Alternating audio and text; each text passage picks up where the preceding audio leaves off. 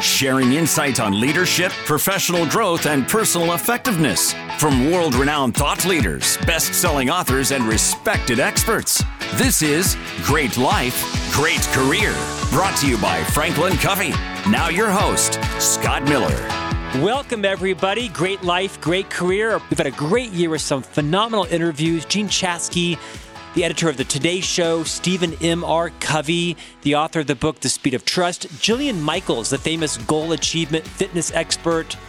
Man, Liz Wiseman, author of Multipliers, Chris McChesney, author of The Four Disciplines. We've had some amazing marriage therapists and uh, psychiatrists on, and people about how to build pre ritual performance techniques. It's been an amazing year. I've been honored to be your, your host, and in one case, your guest. When I uh, interviewed uh, for my own book, Management Mess, Leadership Success, our guest, our host was Todd Davis. He was, of course, the chief is still, last time I checked, the chief people officer of the Franklin Covey Company. It's been a fantastic year. I hope you've enjoyed it, taken away some great tips. I've loved the post on social media, the emails, the text, people listening to it on your car radios and um, all your podcast channels. Thanks for joining us. It has been, for me, an amazing year to have you all call in and recommend potential guests and email us with some of your favorite um, interviews. I've appreciated all of your loyalty as well. My name is Scott Miller. I'm the host of Great Life, Great Career here on KNRS 1059. And today, our guest is going to be one of the top female PR professionals in the U.S. In fact, she was ranked this year as one of the leading 100 female PR professionals. Her name is Deborah Lund. She has been the publicist for our co founder, Dr. Stephen R. Covey, and is now the PR director for all of our public relations worldwide for Franklin Covey. I invited Deborah on because, man, has she seen the world turn, right? She's seen, you know, how you met live with TV and radio producers, television producers. She's been in newsrooms, trained to be a journalist. She's seen this world of public relations evolve phenomenally to where it's hard to find someone working at a print newspaper who will even write about an article who will shape you know people's perceptions positively of your new product launch or a merger acquisition divestiture. Any news you have? It's hard to get people's attention with the advent of social media. So deb's going to join us today and talk a lot about some of the lessons that she's learned on individuals and organizations. How do you manage your brand? How do you stay above the curve how do you manage crisis communications? You know, how do you make sure that you get your message out without spinning or manipulating or lying or posturing or positioning? You know, how do you live the content that we teach at Franklin Covey and still make sure that the world understands what our point of view is? Because every company has detractors, including us. There are some people out there that don't think what we think. And that's fine. We respect them. We don't want to be maligned by them we don't want to be, um, you know, have our brand tarnished by things that aren't true. And so our goal is always just get the facts out, right? Play your cards straight up. And Deborah Lund is an expert at doing that. As I've mentioned in previous weeks, I'm the author of two books on behalf of Franklin Covey. The first book is Management Mess to Leadership Success. Launched back in June, just topped 20,000 copies sold. It is a number one new release on Amazon. Thank you to all of those in the Franklin Covey team who believed in me, from Bob Whitman to Deborah Lund to Drew Young to Travis to Jen, all those people that believed in me from the beginning. I so appreciate your support. The audiobook launched last week, and the book continues to do extremely well. Gave four keynotes last week, was over at PayPal, Mr. Cooper Insurance in Texas. Gave a couple keynotes here this week. I'm here tomorrow or this week in the Salt Lake Chamber. And so I'm very honored. If you have any interest in learning more about my own journey as a leader, which has been rocky, let me know, right? Let me tell you two steps forward, one steps back. Visit managementmess.com. You can learn about how to book me as a guest on your podcast, on your radio program, or give a keynote in your organization. I've also mentioned the last few weeks, I'm privileged to be the co author of a new book coming out on October 8th, published by Simon & Schuster for the Franklin Covey Company. I'm joining our Chief People Officer, Todd Davis, and our colleague and leadership expert, Victoria Roos Olsson, as one of three authors on the book, Everyone Deserves a Great Manager The Six Critical Practices for Leading a Team. This new book, Everyone Deserves a Great Manager, is aimed squarely at anybody in a management leadership role. You might say aimed primarily at those who are kind of just starting out, Or perhaps you're a seasoned individual producer and you've just been promoted into a new leadership role. These six critical practices will dramatically improve and impact the ability you have as a leader to build a winning team to build your brand, to build your legacy as a trustworthy leader who's focused on helping other people succeed. The book is on sale now for pre order on all your favorite websites, including Amazon, and is available in stores on October 8th all across the USA. When we come back, we'll be talking with Deborah Lund, one of the top female PR professionals in the nation. You're listening to Great Life, Great Career. I'm your host, Scott Miller. We'll be right back with Deborah Lund. Did you know Franklin Covey offers complimentary webcasts of its most popular and impactful performance improvement solutions? These live 60 minute webcasts are hosted by a Franklin Covey subject matter expert and demonstrate the concepts, tools, and resources available to you or your organization through Franklin Covey's renowned performance improvement solutions. Visit franklincovey.com today to see a full list of their complimentary webcasts and register for these interactive and informative webcasts.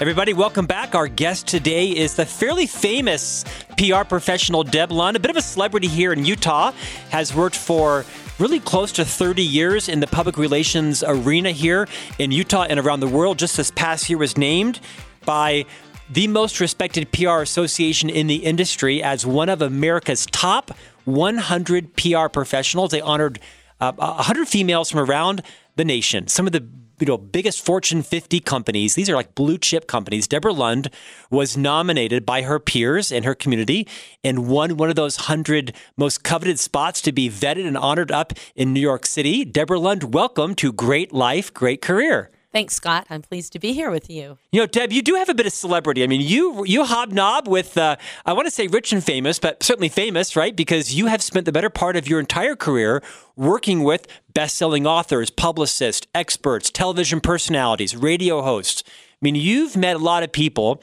in your 30 years in the industry. Who's the most fascinating celebrity you've met? I'd have to say Larry King. Larry King and I the reason that I would have all of the people over history that he's interviewed. Yeah, it, it, it's amazing when when you consider the list, and he's he's still going. He still has his right sort of his inf- infomercial, if you will. But. I'm a big fan of Larry King. I mean, I think Larry King. Some people would have called him kind of puffball journalism, but I think it was his soft, non-gotcha approach that got everyone to come on, whether you were an accused murderer or you'd lost the presidential election or you'd won or you were, you know, the queen of Jordan. I mean, it didn't matter who you were. He invited you to come on and just tell your story. And the audience could decide whether they believed you or not or liked you or not, but he didn't he didn't try to shape the point of view. He just created a safe environment for anyone to come on and just tell their story. It seems to be missing today in the media, does it not? It's changed so much over the years, especially the last five years. And uh, I think the media has become not only is it investigative, I mean, you know, but social media has changed everything with the media. And it, yeah. it also seems that I, I don't know if it's if it's the media's fault or not but the polarization, right? I mean, everyone's got an opinion of Fox News. Everyone has an opinion of the New York Times, right? And everyone has an opinion now of CNN. It seems like all these news media outlets have kind of had to stake their claim on their constituency, not so dissimilar to political candidates. And now you're kind of like, you know, it's do I believe them or do I not believe them? Because they're kind of playing to their audience, and I think they have some responsibility in that. They do, and I think, I mean, more than anything else, it's about viewership.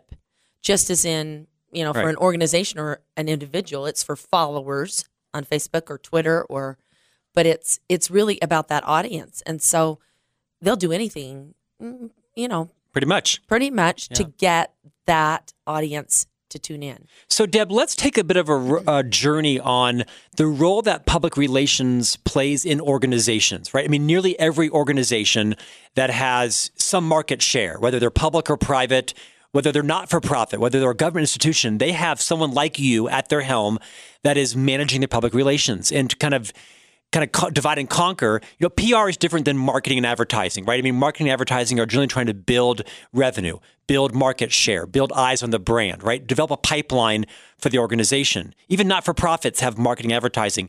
How would you distinguish the role that public relations PR plays differently from the marketing and advertising divisions of organizations? What, what's the main charge charter? You know, it really is to build mutually beneficial relationships with Okay. target audiences by using third parties who and it's free. You know, it's it's not paid for Right. like marketing or advertising. Right.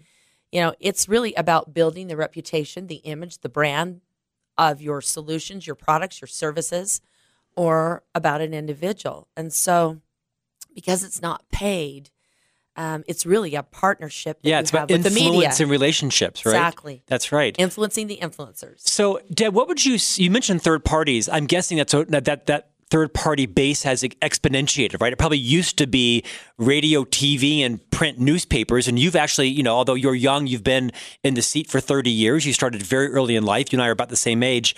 What have you seen as the biggest transformation in these quote third party platforms? When you're ready to issue a press release, who do you go to now? You know, it's really interesting that you should say that because some people in the industry say press releases are dead. They they do, but I don't. I don't think so much. It's just not to the media. You're now issuing a press release. It's to investors. It's you know customers. It's it's the entire community. And so um, a wire service just doesn't do that anymore. Social media has just exploded Right. and everything. Now you you can release products via social media and video webcasts podcasts. And as a PR professional, you're focused on both, I'm guessing, inbound message management as well as outbound message management. You're getting inquiries every day from uh, clients who want information on the company, from media outlets interested in a point of view on something we have expertise on, from other interested individuals who may have an axe to grind. You've got inbound media inquiries or non media, and you also have outbound outreach that you have control over, perhaps, you know talking about a new product, a new service, a new initiative, and your job is to get the word out as well. It's kind of both inbound and outbound. it's true and now it's even more difficult because it used to be on the phone i mean you used to call people or you know then email came along and used to email them but now more than anything else those emails have to be really two paragraphs or shorter and you have to get to the point with bullets very quickly about what is newsworthy. What are you sharing with that reporter, writer, producer that will make a difference to their audience? Because just because you have a vice president that that's a new, you know, someone comes into the company, they're new, there's a new officer, there's a new director, the press doesn't have time for those kinds of announcements. It's not that they Right. they don't care. Right. They want to know what it is that's going to make a difference and sell newspapers, you know, or increase followers. And so it's got to be newsworthy. Our guest today is Deborah Lund, Worldwide Director of Public Relations for the Franklin Covey Company, and the recent recipient of one of the nation's top 100 female PR professionals. Deb, I've worked with you for two decades, and like me, I've seen you reinvent yourself. You know, every two or three years, you've had to to stay relevant in the industry, of course, and also to secure your role. And you're in great demand by a lot of organizations around the nation who want to have a seasoned PR professional like yourself. I'm glad you're saying no to all those recruiters. So you let me know when one interests you, and I'm going to shut them down. Deb, what have you seen as the biggest transformation in the public relations industry? When you used to have something you had to communicate 10 years ago to this week, what do you have to do differently other than condensing it? You know, I, I used to see you pick up the phone and call all of your friends across the nation at, in the newsrooms, and a lot of them are gone, right? What, what- what's been the biggest transformation that you've had to adapt to? I think I can say it in one word, and it's um, you'll appreciate this in one word Twitter. Yeah, talk about Twitter. Uh, and when I say Twitter, I mean Facebook, LinkedIn, All social media social outlets. media. But Twitter specifically in the last year, just because you want to announce something, you can do it on Twitter, and you know everyone knows about it. And, and, and Franklin Covey has a multitude of social channels. As a PR professional, you don't tend to use Twitter to get our message out. I mean, we use Twitter more as a marketing tool and such, but when you're actually shaping our brand in terms of PR, are you still kind of working with some of the traditional media outlets, or is it generally social media now? No, absolutely. In fact, um, it's still the same relationship. You're just building it through different mediums, and it's short, quick, in, out, get their attention, keep it tight, make them make them want to call you or email you. And so you're still pitching traditional media. And, Right. and I don't see that going away. The dot com changed all of that because, like you said, you know, a lot of reporters, uh, some are writing obituaries where they were writing, you know, workplace columns or whatever. So lots of changes with their position. And so, you know, you're still pitching media and it still has to be newsworthy. Deb, how do you get the attention of people? I'm, I'm guessing whether it be radio or television or social or digital or you name whatever it is, or, or, or print magazines or digital magazines, when you're, when, let's just say the company has a new product, right, or a new service, and we're ready to announce it, and this goes, I think, for any organization. Other than your relationships that I think are invaluable, right? I mean, a lot of Franklin Covey's public relations impact comes from your 30 year relationships as being a trusted partner and advisor, not a spinner. If you're trying to find a new outlet, a new media channel, how do you get someone's attention? What's the best way for any organization? Say, for instance, they don't have a Deborah Lund with this vast network. How does an organization get the attention of these third party outlets to help to evangelize their message? Number one, what are the trends that are that are occurring in your industry right now? What is um, interesting in the news, and then you research those journalists, those reporters that are in that industry that you want to Okay. you know want to speak with, you want to influence, and you need to know everything about them. Do they want you to email them? Most likely, they don't want you to call.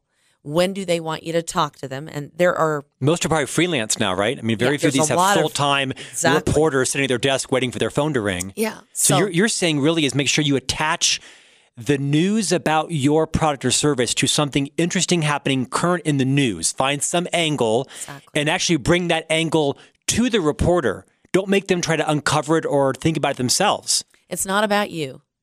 It's about them and it's about their audience. And so if you think, if I were reading this, what would be interesting to me about what I'm trying to promote or influence or persuade, and that's really what public relation public relations professionals do. They persuade people to take an action or to think something about a company or a person. And I think it's great. It's great feed, great feedback and advice, Deb, because if I hadn't heard that from you, if I was the CEO or the chief sales officer or CMO of a company, I would be very excited about my product. And I'd be so focused on my own messaging and my own verbiage and my own language because I've written it and I've typed it and I've spoken it. But I think it's a bit of a paradigm shift you're teaching us to say when you're trying to get third party interest, press, coverage, you want to think about what their angle is. You got to kind of have to do their job for them.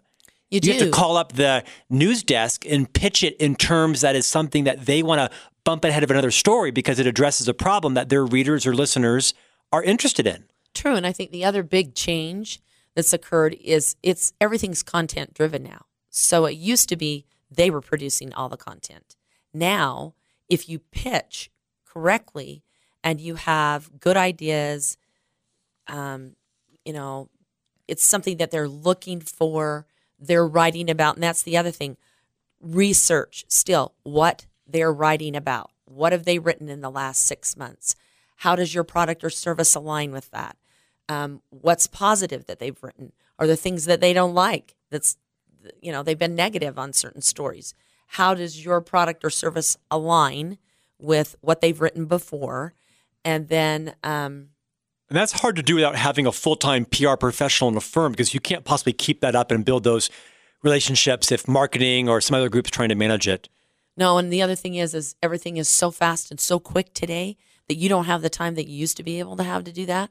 So you know, if And, you, and those people probably change. they do, and Yeah. so you have to work with a vendor, you know, someone like Cision who has a media database, you know, um, so that you can know who the the media know who they are and know how to speak to them their way. We're talking today with Deborah Lund, a bit of a celebrity here in Utah, but certainly well known nationally in the PR profession, ranked one of the top 100 female PR professionals this year by that association. Deb, before we go to break, and after break, I'm going to spend most of our time on sort of the gotcha side, right? The crisis communications and how do you, when you do have bad news, how do you own up to it and how far do you own up and how do you manage the microphones and the spotlight in your lobby? You have a lot of, you know, experience about that, not because of Franklin Covey's reputation, but because we've had some high profile people make some big news and we've had some passings of our very famous founders, um, or at least one founder.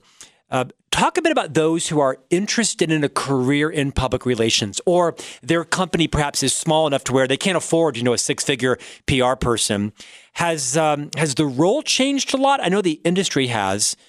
What what what skills does someone need to be a competent PR professional in 2019, 2020? What advice would you give people on how to build those skills, whether they're doing it full time or they're doing it as part of their job in their organization?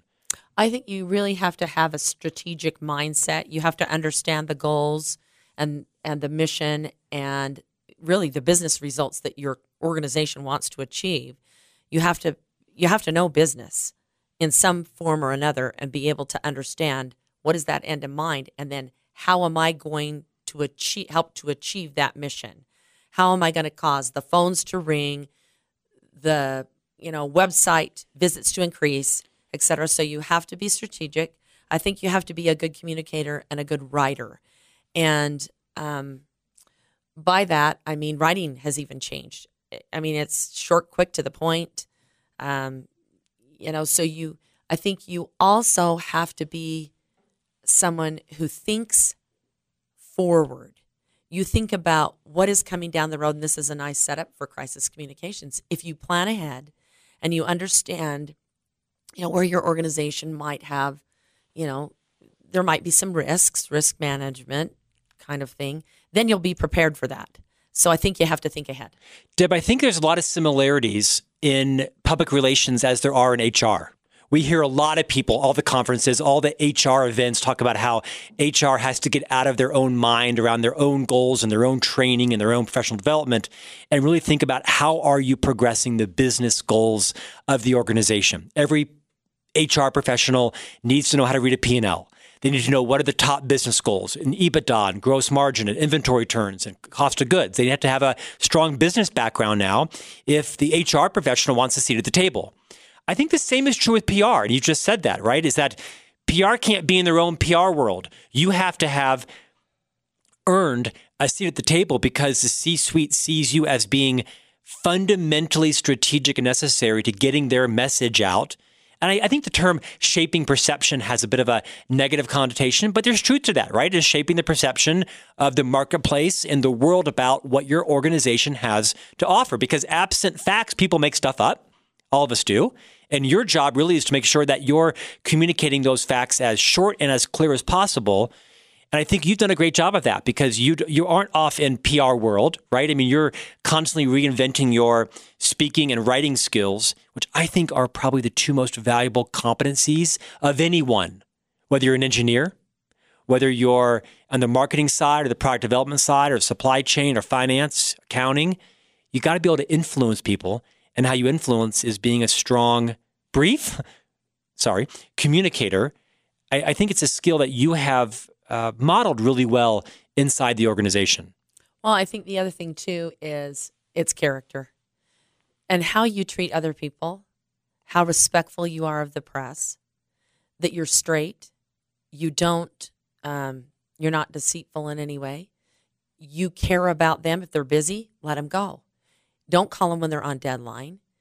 Um, give them what you say you will. If you're going to send something, make sure you send it. Keep your word. And when you treat the press or your customers, your clients, internal, external stakeholders, you know, with respect and you have that character and that integrity, it just comes through. People feel it, they know it, and you're representing your company. You know, not only are you in PR, but every employee in your organization is representing your company. Right. in many so, cases, those outlets come back to you for opinions, insights, information on things that they're working on where you're not pushing it out, but perhaps they're bringing you into the story. Exactly. Our guest today is Deborah Lund, Franklin Covey's Global Director of Public Relations, a 30 year associate in the firm. When we come back, we're going to shift the conversation a little bit more saucy and talk about kind of the other side of PR where you're trying to manage issues that are, you know, potentially explosive, that they could be big things, gotcha kind of stories, different outlets trying to drag you into their agenda. You've been listening to Great Life, Great Career with Scott Miller. We'll be right back with more from Deborah Lund. This is Great Life, Great Career. Now back to the show.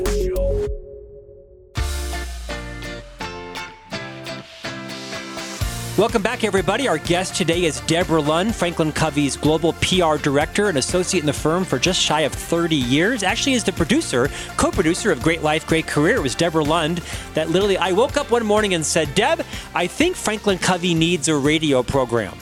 And it took Deb about three calls in about 30 minutes, and we literally went live on the air within a week because Deborah Lund, to her point earlier, has spent the better part of three decades building relationships with television producers, radio producers, all across digital platforms, print newspaper, magazines. And it's that culmination of 30 years of trusted relationships that allows every PR professional to help get the organization's message out. Deb, before we get into today's second half of the program, which I want to get a little bit more salacious on, you know, so let's talk about the underbelly, if you will, of PR, some of the harder things you have to do. You started your career here as the publicist for the famed Dr. Stephen R. Covey, who, of course, everyone knows, passed about seven years ago, was the co founder of our company, the seminal author of the book, The Seven Habits of Highly Effective People, now in its, can you believe, Deb, 30th year of printing. Sold 30 million copies. In fact, you and I have been partnering with Annie Oswald in our firm to reissue that book this year in 2020 in april that book will come out for its 30th anniversary and you and i have been collaborating on having sean covey dr covey's son who of course wrote the amazing book the seven habits of highly effective teens. Sean is going to add new content new insights. After every chapter sean covey is going to say here's how habit one here's how habit three is still relevant very practical how organizations uh, deb you continue to uh, pull miracles 30 years, 30 million copies. Share with us some of the insights that you took from being joined at the hip with Dr. Covey for, gosh, 25 years. What are some of the things he taught you about how to be a professional, how to be a human being, how to be effective? You know, um, whenever I have issues, Oh, and you do. And you do. I do. I work with you. Anytime I have issues or problems in my life, life, I go back to that book and examine chapters and, you know, I do a reset because that book had such powerful content. And I think the most amazing thing about Dr. Covey, he walked his talk. And so um, I remember, gosh, I had interest from Oprah and I finally got the call. They wanted him on. And his office called me back and said, I'm sorry he can't. And I said, What? I mean, you know, back, back then, Oprah, you yeah. sold more books on Oprah than, I mean, it was just unbelievable. And he couldn't because his son Josh had a football game and a high school football game, and he wouldn't miss that. And that taught me such a valuable lesson in my life because I think we get so caught up in business and, and success and, you know, growing our business and sometimes we forget our personal lives. And Dr. Covey had absolute integrity when it came to his family and his commitments, his personal commitments. And then I think the other thing that he really taught me, um, Stephen was someone who listened. And you knew when he was listening to you, he had no interest in anyone else except for you. It's people like Stephen that, that make people like me look bad. they make he makes us all look bad. In fact, I think it was Sean Covey, his son, that I, I heard once say, you know, your job is your career. Your job is not your life. Yeah. And I don't know about you, Deb, but it probably took me into my honestly my fifties, which I'm 51. So like in the last two years, to really realize that I don't want to be defined by my job. And I think a lot of us go through our 30s and 40s and maybe even some of our 50s. Now, I was single for much of that, so naturally it was, but I, I don't want to be defined by my job or my title or my income.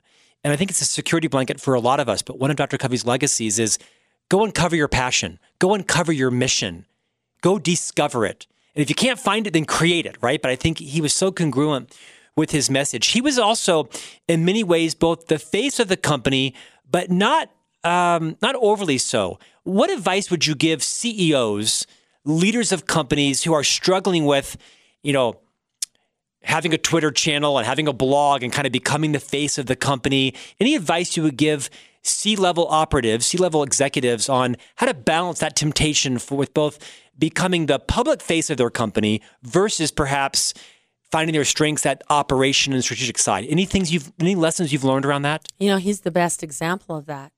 Um, you know, he knew that he his best his best talents were in teaching, writing, speaking, and he had other people do that. And I think that when you're humble enough, when you you know your strengths, yeah, that's right. it, and you know that you're willing also to share just because you have the title.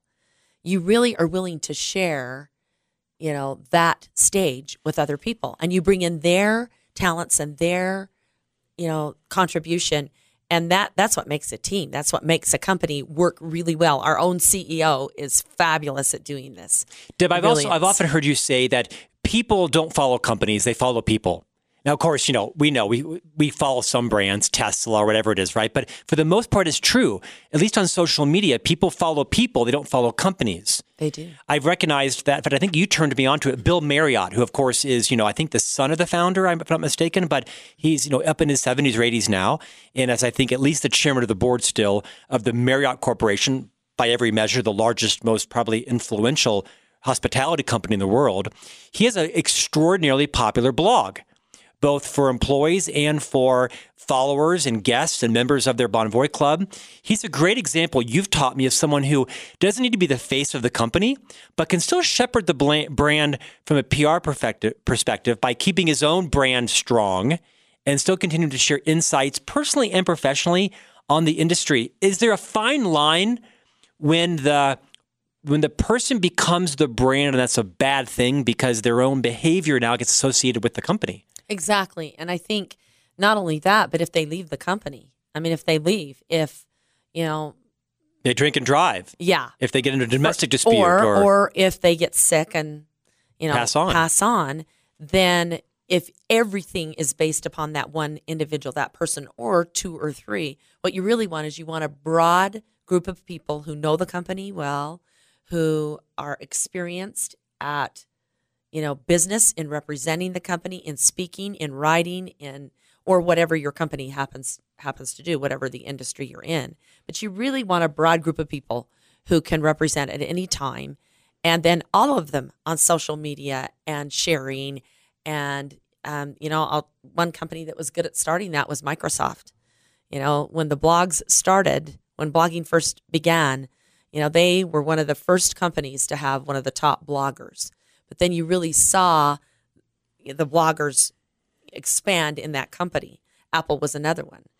Deb, you've spent a lot of your career media training our executives, right? When we are either launching a new initiative or something is happening in the media and the media needs to attach it to some company. You know, there's been occasions when they've attached it to Franklin Covey, of course.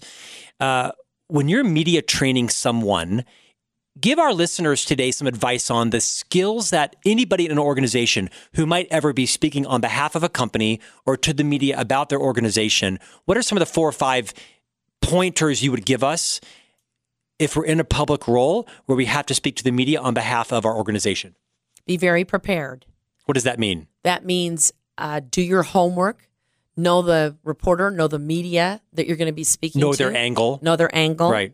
Rehearse the gotcha questions. Rehearse it. Uh huh. Yep. And know know what you're going to be sharing. Stay on point. Stay on message. And then, I mean, this is just typical uh, advice, which is tell them once, tell them twice, and tell them a third time, and stay on message. Even if they're Resist trying to the temptation, exactly, because yeah. if yeah. they get you talking, if they get you you know and that's what that's what the press is so good at is they're going to come from a different angle and i have watched i've watched a number of ceos know, on Squawk Box or, you know, where they, they, it was not a good interview because they did not stay on message and they were not able to bring it back to what they wanted to talk about. And then the other thing is pause, pause before you speak. think what was just asked, what you know, so that you're able to kind of think quickly on your feet. And then the other thing is, no comment is a comment. You know, Deb, a good example of this is just this week, one of Franklin Covey's members of our board of directors launched a new book. His name is Joel Peterson. He's a professor at Stanford. He's a founding member of our organization on the board. He's the chairman of JetBlue Airways. He wrote a new book called The 10 Laws of Trust. And his publicist, who you know well, Mark Fortier, booked him on Fox and Friends. And just just this week, his interview, when they announced him for the interview to talk about the book, on came on Fox and Friends a whole discussion around how JetBlue is cutting expenses. And as I watched the interview, I thought, what? This is supposed to be an interview about the book. How are Fox and Friends, who I think are fairly friendly, uh, Joel Peterson knows Rupert Murdoch. He would have thought it would have been a friendly interview. It was kind of nice to hear that that channel, although you think sometimes biased, you know, obviously had an angle not about the book, but they opened the interview talking about all the changes that JetBlue was going through, including reducing some of their services. And before you know it, you saw the chairman of JetBlue, who's a friend of yours and mine, talking about the frequency of vacuuming and cleaning the planes when he was there to discuss the book. But I was really proud of Joel because he both addressed their question, but very graciously and deliberately steered it back to the topic of his book, The 10 Laws of Trust. I mean, even the chairman of JetBlue, a really trusted brand, is not immune to any media's I don't want, I don't want to say got you, but I kind of thought, yeah, that's kind of shrewd of them, or maybe not so admirable because that's not why he was there. And I felt like they cooked something up that had some controversy. How often do you vacuum the plane? Seriously? I'm well, guessing people like Joel are also tempted to be off message when they're caught off guard from these sort of gotcha questions. Yeah, and you know what? I'm sure that I'm sure that Mark and Joel both were aware that maybe they weren't, but that you always need to be aware that if there's anything in the news that's current or there's anything that they they're going to hook your story to that. Right. They will. So be prepared. But you know what? That's not a bad thing. It's not a bad thing if you're prepared because if there's an angle and you can get on a show and then you can bridge bridge it bridge the gap and bring them back to the subject as to why you're there, tie it together and put a nice bow on it um, don't get flustered. Then, if you're prepared and you know what you're going to say, you know, have those three bullets down. Know, you know, that boy, if you're cleaning planes and you're doing all that, you're building trust. You're building trust back with your customer. And so I'm sure he was masterful at that. You're listening to Great Life, Great Career. I'm your host, Scott Miller. Our guest today is Deborah Lund, one of the top 100 PR professionals in the in the nation. I was going to say world, but perhaps you are, Deb, because I think you've got a lot of reps under you. What would you say about the term that you know PR professionals are spin doctors and their job is to is to position it however possible in the light of the organization? I'm guessing you've been on the receiving end of your fair share of gotcha media inquiries and how do you calibrate your own sort of ethical compass with perhaps some missteps that either the brand took or someone you know accused us of something fairly we've had you know I can count on one hand the times when the press has ever come after us, and you've done an adept job at managing it. How, how do, as a PR professional, how do you manage being a truth teller and not becoming a spin doctor? You know, I think today there's a lot of spin doctors, many, and I think the most important thing is if you, if there's any deceit at all, if you're trying to manipulate in any way, then uh, people know it. You're trying to polish the truth from what the truth really is. And, you know, you want to sway public opinion one way or the other, but spin is never a positive term. It's manipulative, it's deceitful. And what you really want to do is you want to share the reality of what's occurring and what's happening, even if it's negative. If it's a crisis, you're honest. When is it you right take, to admit an excuse and apologize? Always. Always. Because if you, people, or, or, people know, people know if you think they don't know, they know. And so if you what if it's not their business? What if what if it's a private matter inside the organization? It doesn't affect your clients or your investors or your shareholders or really your employees. Is there a time to say this is a private matter and we're dealing with it? Thank you for your interest, and we'll be no, not commenting any further. Yes, but if it does influence those groups that you just mentioned in any way, your customers, your clients, and Unfortunately, address even, it early. Even if it's a private matter, that which is most private is most public anymore. And so um, you Deb- know, Deb, do you reputations are ruined overnight because you know people don't come out and say Yeah. right out, "I made a mistake." The public is so forgiving. I'm amazed. Well, we're, we're seeing it in this college admission scandals, right? I mean, there's one Yep. a- a- accused celebrity who apparently came out, was very public, admitted her mistake, and now she's being heralded in the press about how to handle a public, you know, uh, trust breach, Humiliation. right? And and she's just been sentenced to two, I think it is, maybe ten days in prison, and all over the internet, she's being raised up, heralded as a he, kind of a hero on how to handle it. There's another celebrity who's a well household name that uh, uh, at face value appears to have been in denial and obfuscating, and now she's becoming a bit of a pariah. That I've even heard that she's even renegotiating her position on it. I'll bet I could be wrong that she's maybe now wishing. Again, we don't know the facts, and she's innocent until proven guilty by a jury of her peers. But I'll bet you there's some regret, perhaps on the counsel, maybe her PR or legal team gave her, if indeed she does have some culpability, given what's happened with the other person who she may not even know, and now is being heralded as, um, you know, a hero in terms of being a truth teller, taking responsibility and moving on. Exactly. If you admit that you've made a mistake, you take responsibility, you apologize, you lay out a plan for how you're going to change whatever the problem is, whatever has occurred and happened, and then you give them an update and you consistently give them I mean that's that's really the three or four things you do in a crisis, regardless of what it is. And so um, the minute that you say I take responsibility, I'm sorry. This is it's the same thing in personal relationships. You just you diffuses just have the a conflict huge really quick, relationship yeah. with a huge Yeah. entire audience Right. out there. You kinda kill an the story. individual. Yeah, you do. Well, it may, you may not kill it, but um, it may continue. But eventually, the press doesn't have anywhere to go with it because Yeah. you've shut it down because Right. you've taken responsibility. Right. Deb, you have, on rare occasion, had to represent the company with the press when there was some social issue or political issue going on. Every company's had this, and you've had to, you know, kind of further clarify that's actually not true. That's not what we train. That's not what we write or teach. What's the best way for any organization to get ahead of a story where an outlet, a media platform is trying to draw you in, or you've got some customer or client who's trying to take you down because they're bored or they feel wronged? Is there any kind of advice you would give people in a minute or less as our time is coming up? What are some good principles on how an organization cannot be demonized, but also not fall victim to someone trying to hold you hostage? You know, you really need to have planning scenarios. You need to know what is, you know, what happens if we do this? What happens if we do that? What's worst case over yeah, here? worst case scenario, best case scenario. and you role play some of these. Yep. You role play them. You identify and train your spokespeople so that they understand and know exactly what to say, what not to say. You know, and that that's the thing is when you're Based in on the facts, ca- though, yeah, right? I mean, yeah, ex- truth. Yeah. If your intent, They're truth if- if- yeah, tellers. right. If your if your intent is pure, Yep. If your and your is pure, technique and your technique is you know I don't want to say practice, but your technique is also pure. But you've you've you have rehearsed it some. You're going to be home free. you are. You're knowledgeable. You're calm under pressure. You have to think on your feet. Um, measured responses, honest. But I think more than anything else, I think the most important thing is you just you have to plan in advance and you have to stay calm.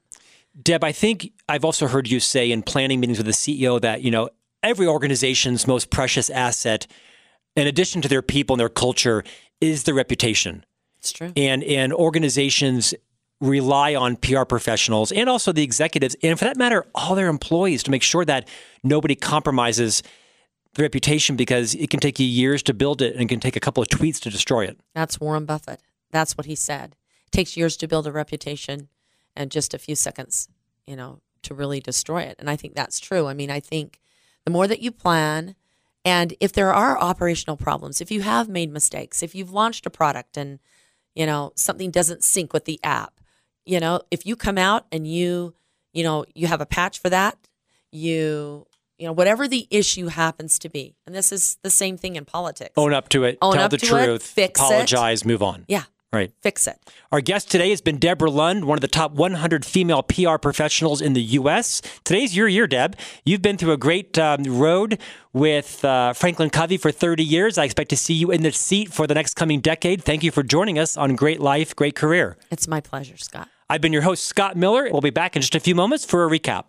Want to stay current on emerging leadership trends and best practices? Subscribe now to Franklin Covey's free weekly leadership newsletter by visiting franklincovey.com and clicking the On Leadership button. With On Leadership, you'll watch, hear, and read engaging interviews and insight from today's world renowned thought leaders, best selling authors, and accomplished business leaders. Find the On Leadership podcast on your favorite podcast provider and register for the full newsletter at franklincovey.com.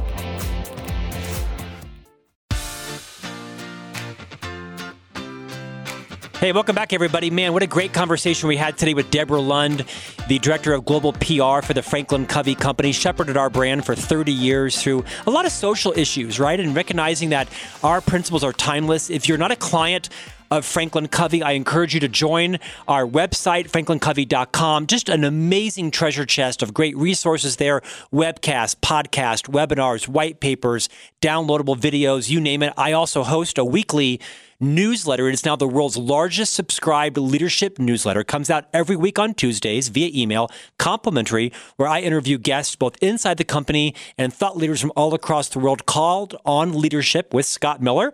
Click on that tab, register Subscribe yourself, your friends, your family, all your colleagues. Some amazing guests coming up on Franklin Covey's weekly newsletter on leadership. Comes out every Tuesday morning via email at about 6 o'clock Mountain Time. I'm sure you'll enjoy it. Thank you for listening to Great Life, Great Career. I am your host, Scott Miller, sponsored by Franklin Covey. Follow host Scott Miller for more insight on Twitter at Scott Miller FC, on LinkedIn at linkedin.com slash Scott Miller FC, on Facebook at Scott Miller FC. You've been listening to Great Life, Great Career, brought to you by Franklin Covey.